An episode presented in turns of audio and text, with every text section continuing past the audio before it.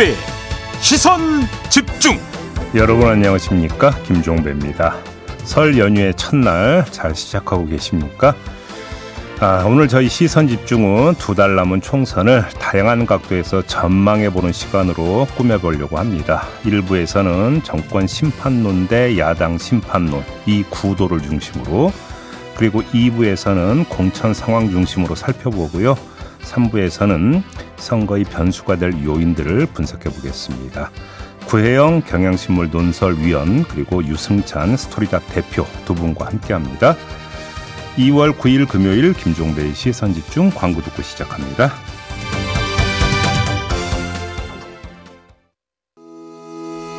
시선 집중은 촌철님들의 다양한 목소리를 기다립니다. 짧은 건 50원, 긴 건 100원인 문자 메시지 샵 8001번, 스마트 라디오 미니와 유튜브 라이브로도 시선 집중과 함께 하실 수 있습니다. 믿고 듣는 진품 시사 김종배의 시선 집중. 네. 김종배의 시선 집중 2월 9일 설 특집 방송. 오늘은 JB타임즈는 없고요. 지금부터 8시 반까지 풀로 이 총선을 전망해 보는 시간으로 꾸며 보려고 합니다. 그래서 두 분을 모셨는데요. 한 분한분 소개해 드리겠습니다. 자, 먼저 어, 경향신문의 구혜영 논설위원 모셨습니다. 어서 오세요. 예, 안녕하세요. 네. 그리고 유승찬 스토리닥 대표 모셨습니다. 어서 오세요. 네, 안녕하세요. 네, 반갑습니다. 두, 네, 오늘 두 분이 오늘 방송을 책임지셔야 됩니다. 네. 아, 막중한 책임감을 가지시고 예. 풍성한 이야기를 풀어낼 것이라고 이렇게 믿어 의심치 않습니다. 아무튼 이 설 연휴 첫날인데 이렇게 또 방송 나와주셔서 감사드리고요. 이 풀기용으로 한번 이 질문부터 좀 드려봐야 될 것 같습니다. 두 분 정치 전문가시지 않습니까? 요즘 이런 질문 아마 많이 받으실 것 같은데 어디가 이기냐? 이런 질문 많이 받으시죠? 이럴 줄 알았어. 이렇게 치고 들어올 줄 알았는데. 네. 피해, 답변을 피해가는 노하우가 뭡니까? 어떻게들 답변하십니까? 입을 다물고 있거나요. 네. 이번에는 사다리 타기를 안 하고 음. 진짜 그거 유행이에요. 이번에는 사다리 타기도 안 하고 정말 모르겠다. 어. 네. 아 주변에서 다들 그렇게 얘기해요? 뭐 예, 제 주변은 그런 것 네. 같아요. 네. 본인만 그런 게 아니고? 뭐 딱히 저는 이렇게 소외되는 걸 싫어하기 때문에. 네. 우리 유승찬 대표는 뭐라고 대답을 합니까? 저도 뭐 이제 변수들이 너무 많아서 음. 사실은 아직 모르겠다. 음. 어, 더 시간이 지나봐야 알겠다고 얘기하는데. 네. 그냥 제 직감으로 오늘 오늘 느낌으로 이제 매일매일 느낌이 좀 다른데 음. 저는 사실 이번 선거 총선이 민주당 박빙 우세 정도의 판세다 지금은. 음. 근데 이게 이제 어떻게 바뀔지 모르겠다. 음. 제3지대 변수나 뭐 이런 것들이 아직 다 남아 있잖아요. 그런데 이제 또 한편에서는 네. 뭔가 국민의힘 박빙 우세를 또 이야기하기도 합니다. 그렇죠. 네. 네 그거는 네. 뚜껑을 열어봐야 되는 것이니까 아무도 알 수가 없는 거고. 아무튼 오늘 그 1시간 반이 지나고 난 다음에 방송을 마무리할 때 어떻게 좀 판세를 우리 애청자 여러분들이 읽을 수 있을지 요걸 좀 한번 기대해 보면서 오늘 이야기를 좀 시작을 해봤으면 좋겠는데요. 자, 오늘 1부에서는 구도 이야기를 좀 해봐야 될 것 같습니다. 이른바 정권 심판론 대 야당 심판론. 한마디로 정리하면 이런 구도가 좀 될 것 같은데 먼저 정권 심판론 내지 윤석열 심판론. 요 전부터 한번 좀 짚어봤으면 좋겠는데요. 어, 정권 심판을 구성하는 데 있어서 아주 큰 축이 두 가지가 있는 것 같습니다. 하나는 이른바 김건희 리스크인데 엊그제 이제 KBS의 대담이 방송이 되지 않았습니까? 네. 자, 대담이 방송된 후에 과연 김건희 리스크가 조금이라도 그 해소가 됐느냐 아니면 더 커졌느냐 이 문제부터 좀 점검을 해봐야 될 것 같은데 두 분 어떻게 진단하십니까? 우리 구혜영 의원은. 그래서 저는 그 이번 총선에 대한 대전제가 이제 정권 심판론, 야당 심판론 이 부분은 이제 지표로도 드러나고 있어서 동의하는 부분이 있지만 음. 이번 총선에 좀 특이 사항이 있는 것 같아요. 2016년 총선처럼 대립 쟁점이 이제 없기 때문에 음. 여야 구분이 좀 뚜렷하지 않다. 음. 그럴 경우에는 그 여야 내부의 문제들이 돌출될 수밖에 없고 부각될 수밖에 없어서 음. 여당 지지층이 여당의 상황을 보고 비판하거나 평가하고 야당의 지지층이 야당의 상황을 보고 평가하거나 음. 또 거기에 대한 어떤 입장을 가지는 그런 성향이 굉장히 이제 강한 음. 총선이 되지 않을까. 이른바 네가티브 요인들. 그러니까 내부의 문제들이 그렇죠. 많이 돌출이 음. 되죠. 음. 그래서 2016년 총선 양상으로 좀 가지 않을까 싶은데 네. 그럼에도 불구하고 어 이제 심판론 부분은 이제 뭐 유효하게 작동하고 있는 거는 음. 맞는 것 같습니다. 그런 점에서 지금 지적하셨던 김건희 리스크라는 부분이 사실 이제 대담이라든가 어 지금 대통령 며칠 전 어, 그저 그저께죠. 네. 대담한 내용을 음. 보면 합리적으로 평가를 해보면 김경률 비대위원은 아쉽다고 했지만 저는 다섯 글자로 참 화가 났어요. 화가 나 화가, 화가 났어요. 예, 예, 화가 났어요. 네. 다섯 글자로 보면 왜 화가 났어요? 그러니까 합리적인 평가를 보면 이게 국민들이 원하는 부분이라든가 음. 윤석열 대통령이 얘기했던 국정 기조라는 부분에서 스스로 이 이걸 굉장히 허물어뜨리는 답변들이 많았고 음. 어 그런 점에서 보면 국민 눈높이에 맞지 않는 이 대담이었다. 전혀 사과나 유감 이런 거 없이 이 사과나 유감을 표명하지 않는 사람들의 특징이 뭐냐면 어떤 사건에 대한 자기 규정을 하려고 하잖아요. 음. 그러니까 이걸 굉장히 정치 공작이라든가 음. 이런 용어를 이제 썼어요 음. 대통령이. 음. 네. 그래서 합리적으로 평가를 해보자면 이게 국민 눈높이에 맞지 않아서 그 상당히 이제 불만도 많고 음. 화가 이제 많이 나는 뭐 그런 상황이었는데 해소된 게 전혀 없다. 저는 해소된 거는 없는데 음. 다만 이게 그 어떤 식으로 반영이 될 것인가 여론에 그렇죠 예. 여론이라든가 지지층한테 음. 보수층 같은 경우에는 그 윤석열 대통령에 대한 지지를 유보했던 보수층은 그래도 이 부분에 대한 언급을 했기 때문에 음. 어 익스큐자 그러니까 뭐 괜찮다 예. 이렇게 볼 수 있을 것 같고 중도라든가 진보층은 이 도저히 이거를 용납하지 못할 것 같아요 돌아설 음. 것 같은데 음.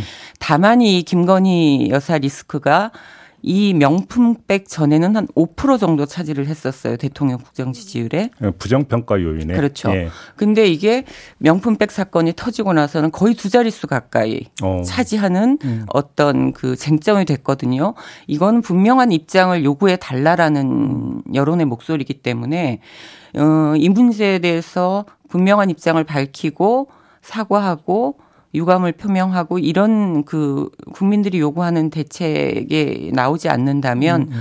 보수 지지층뿐만이 아니라 이 보수 지지층도 유보할 가능성이 좀 있지 않을까. 네. 유승찬 대표는 어떻게 진단하세요? 그뭐 비슷할 것 같은데요, 네. 다들. 네. 저는 이 방송을 보면서 한국 축구 4강전보다 더 화가 났고. 아, 그 대담 보면서? 예. 음, 저는 이 방송이라고 하길래 시선 집중 아, 얘기한 줄 알고 아, 갑자기 긴장했잖아요, 지금. 네. 그래서 음. 뭐좀 참담했어요. 어. 그러니까 참담한 수준이었고 제 절친한 분이 줄곧 저한테 이번에 국민의힘이 이긴다 이번 총선은 음. 주장하시던 분이 있는데 네. 방송을 보고 바꿨어요 예측치를. 그래. 예. 음. 아, 안 되겠다 이런 생각이 들었다 그러는데. 그러면 여론에 이게 도움이 전혀 안 될 것이다. 아, 더 전혀 안 될 뿐만 아니라 여론이 좀 악화될 것이고. 오히려. 근데 음. 이제 그런 측면이 있는 것 같아요. 지금 선거 자체가 원래 상대들에 대한 비호감으로 가득 찬 선거이기 때문에 음. 그래도 그 윤석열 대통령에 대해서는 이미 저는 평가가 좀 끝났다고 보거든요. 이번 총선과 관련해서는. 음. 그러니까 윤석열 심판 선거에서 그 선거 그 평가가 끝났는데 네. 아마 한동훈 결집 현상이 좀 가속화될 것 같다. 음. 그러니까 여권 내에 그 한동훈 위원장으로의 집결 현상은 훨씬 가속화될 것이다. 그래서 이제 윤석열 대통령이 사실상 총선 국면에서 사라지는 효과 그러니까 결국 정리하면 윤석열 심판론을 희석할 수 있는 요인은 한동훈 효과. 네. 이렇게 이제 정리가 된다 네. 이런 말씀이신 거죠? 조금이라도 기대했던 국민들도 음. 이 방송을 보고 나서 그 이 대담을 보고 나서는 음. 좀 포기하는 국민들이 많이 늘어나지 않았을까 뭐 그래. 뭐 이렇게 생각이 듭니다. 그다음에 지금 윤석열 심판론을 구성하는 또 하나의 축으로 민주당에서 이제 강하게 이제 계속 그 이야기하고 있는 게 검사 독재 이야기잖아요. 이거는 어떻게 여론에 좀 어떻게 좀 그 호소가 되고 효과를 발휘할 거라고 보십니까? 어떻게 보십니까? 유성찬 대표. 일정 부분은 있는데요. 예. 저는 이제 가령 이렇게 봐요. 그러니까 김건희 리스크는 음. 약70% 국민들에게 파급력이 있다면 네. 검사 독재 프레임은 절반이 안 될 거다 이렇게 봅니다. 어, 그러니까 검사 독재 프레임은 음. 지지층을 결집하는 데는 굉장히 효과가 있지만 음. 중도 확장에서는 음. 아 글쎄 무슨 검사 독재야? 그냥 윤석열 정권의 무능 뭐 이런 것들에 대한 이야기를 하겠지 그것이 꼭 검사 독재다 이렇게 이야기하기는 이거는 사실은 검사 독재 프레임은 다분히 이재명 대표의 사법 리스크가 투영된 프레임이기 때문에 같이 본다. 예, 네, 확장성이 크지 않다. 그래서 저는 민주당이 검사 독재 프레임에 올인하거나 여기에 집중하면 음. 오히려 중도 확장성을 꾀하는데 좀 방해가 될 수 있다. 그렇게 보시고. 네. 음. 그러니까 김건희 리스크와 그 다음에 윤석열 정부의 무능, 무능, 무능 그리고 네. 가령 여러 가지 경제적 어려움 음. 뭐 이런 것들을 오히려 얘기하는 게 피부에 와닿지 음. 검사 독재라는 규정은 사실상 항상 이재명 대표가 같이 떠올라요. 아, 오히려 이재명 대표의 사법 리스크가 소환된다. 그래서 이재명 음. 대표의 그 비호감도 같이 소환되기 때문에 네네. 확장성을 갖기가 음. 어렵다. 그래서 이, 이, 이 프레임은 좀 약간 뒤로 좀 한발 한 발 뒤로 미루는 게 민주당한테 유리할 것이다. 효과가 그렇게 크지는 않을 것이다. 네. 부영 의원은 어떻게 진단하세요? 예, 저는 뭐 동의합니다. 음. 일단 지금 야당 후보들도 일선에서 뛰고 있는 후보들 얘기를 제가 몇 사람한테 들어보니까 이게 이제 경선에서는 이게 지지층들한테는 음. 소구력이 있는 음. 메시지예요. 그러니까 독선, 독주 음. 뭐 이래서 그러긴 한데 이게 그러나 본선 갔을 때 어느 정도 소구력이 있을지에 대해서는 회의적 회의적이어서 음, 음. 경제라든가 민생 문제 음. 이런 부분으로 좀 치환해야 되지 않을까 하는 그런 음. 문제 의식을 많이들 가지고 있고 또두 음. 번째는 국민의힘 입장에서는 이 검사 독재 프레임이 국민의힘에게 과연 불리할 것인가라는 거는 좀 다른 문제 같아요. 음. 국민의힘이 지금 총선의 전략이나 비전 같은 거는 뭐 뭐 좀 잘 안 보이는 상황이지만 그 사람들도 선거를 오래 했고 검찰 카르텔, 검찰식의 통치에 대한 음. 어떤 위험 부담을 모르고 있지 않거든요. 내부적으로 지금 공천 과정에서 검사 출신 인사들을 재배치하는 것만 봐도 어, 이런 부분에 대한 문제의식을 그 음. 내부에서도 갖고 있다라는 거예요. 그래서 아까 우리 유 대표님이 말씀하셨던 것처럼 이재명 대표의 사법 리스크하고 이게 동반되고 음. 있는 음. 그런 요인이고 민주당 자체도 돈봉투 사건이라든가 어찌됐든 뭐 최단 기간에 도덕적인 권위를 상실했다라는 평가가 있, 지 않습니까? 음. 그래서 심판 중도층도 많은 상황이기 때문에 네. 검찰 독재라는 프레임이 음. 효과적이지는 않을 것이다. 부각될 수는 뭐 두 분의 의견이 예, 뭐 예. 같네요. 알겠습니다. 그럼 이번에는 이제 그 여권에서 이제 그 만들어내고자 하는 야당 심판론 요 부분에 대해서 한번 좀 살펴봤으면 좋겠는데 한동훈 비대위원장이 그 가장 앞장서서 이제 그 야당 심판론의 핵심으로 지금 하는 게 86 운동권 심판입니다. 이 부분들은 좀 어떤 게 여론의 그 호응이 있고 더 나아가서 야당 심판을 강화하는 주요한 요인으로 작동할 수 있다고 보십니까? 어떻게 보십니까? 두 분은?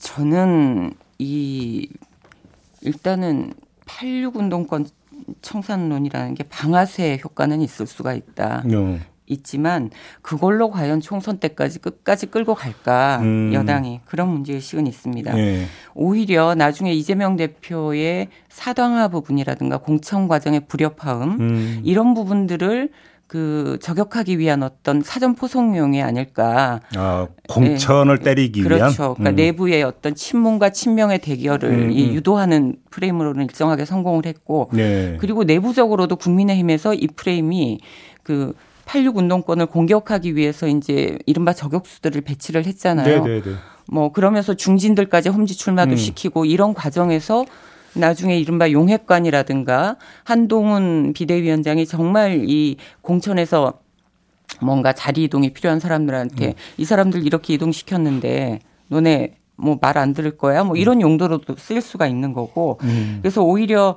그 국민의힘 내부 공천이라든가 야당 내분용을 위한 음. 그런 거에 더 막강한 프레임이 아닐까. 어. 예, 좀 그런 생각이 그다음에 예, 이게 예. 이제 초기 단계에서 어떤 그 활용되는 그렇죠, 부분이지 그렇죠. 선거 끝날 때까지 계속 가져갈 건 아니다. 그런 건 아닌 것 같아요. 오히려 큰 틀에서는 또 정권 심판론을 해석하기 위한 기재 음, 용, 용은 분명하고요. 그러니까 뭐 정권 심판론이 원래 이제 지금 강하게 형성돼 있기 때문에 네. 고육지책으로 내는 게 이제 운동권 심판론이라고 보는데. 네. 저는 이 문제 이렇게 봐요. 오늘 뭐 이제 YTN하고 엠브레인 조사 결과도 나타 나왔는데 그럼 이제 조사 개요 다 말씀하셔야 돼요. 네. 아, 그 그럼 뭐 그거 다 말씀을 하실 아니, 수가 없는데 예, 아무튼 예. 인용을 하세요. 지금 그 제가 조사 개요를 말씀을 드릴게요. 아, 네, 네. 그 운동권 심판론에 동의하냐는 질문에 음. 39%가 동의하고 49%가 동의하지 않는다고 했고요. 네. 검사 독재 프레임에 동의하느냐 해서 47%가 동의하고 44%가 동의하지 않는다고 얘기했거든요. 네. 근데 이게 이게 이제 운동권 심판론이라는 게 저는 이렇게 봐. 이번 선거를 이제 가름할 이제 핵심 변수가 이제 중도층이고 중도층이 18세에서 39세, 20, 30대에 몰려 있잖아요. 네. 근데 이게 지금 운동권이 뭔지 잘 몰라요. 아, 그런가요? 젊은 층이? 전혀 몰라요. 운동권이 어. 도대체 뭐야? 이게 무슨 운동권 그러면 스포츠라고 어, 생각할 겁니다. 어, 어, 이건 신박한 해석인데 지금. 네. 어, 그래요? 그 거기에는 음. 파급력이 없습니다. 이 운동권 심판론은 네. 그냥 그 4, 50대 이상의 음. 파급력이 있는데 네. 4, 50대의 민주당 지지는 확고하고 음. 60대는 원래 운동권 싫어했고. 예. 그러니까 이게 실질적으로 이렇게 조사가 나와도 음. 이게 실제 선거의 중도층의 마음을 움직이는 데는 큰 영향이 없을 것이다. 알겠습니다. 하지만 검사는 실체가 있잖아요. 음. 젊은 젊은 층들도 검사는 존재한다는 걸 알고 있고. 아니 윤석열 대통령의 네. 한동훈 비대위원장부터가 둘다 검찰 출신이기 때문에. 음. 근데 운동권은 도대체 저분들은 실체가 어디 있는지 실체도 좀 분명하지가 않습니다. 그래서 운동권을 이 호명하려면 임종석을 데려와야 되는데 음. 20, 30대가 임종석을 잘 몰라요 또. 네, 네, 네. 그럴 수는 있겠죠. 네. 음. 그래서 이, 이 프레임은 선 그 한동훈 위원장이 자신의 내부 결집을 강화하기 위한 리더십을 강화하기 위한 용, 용도로는 쓸 수 있지만 내부 용에 강하다. 네, 선거를 음. 알겠습니다. 판세를 흔드는 데는 별 영향이 없을 것이다. 저는 이렇게 봅니다. 유승찬 대표가 조금 전에 말씀해 주신 여론조사는 YTN이 엠브레인 퍼블릭에 의뢰해서 6일부터 이틀간 전화 면접 조사 방식으로 전국의 만 18세 이상 남녀 1,001명에게 물은 결과고요. 자세한 내용은 중앙선거 여론조사심의위원회 홈페이지를 참조하시면 된다. 이런 말씀까지 드리도록 하겠습니다.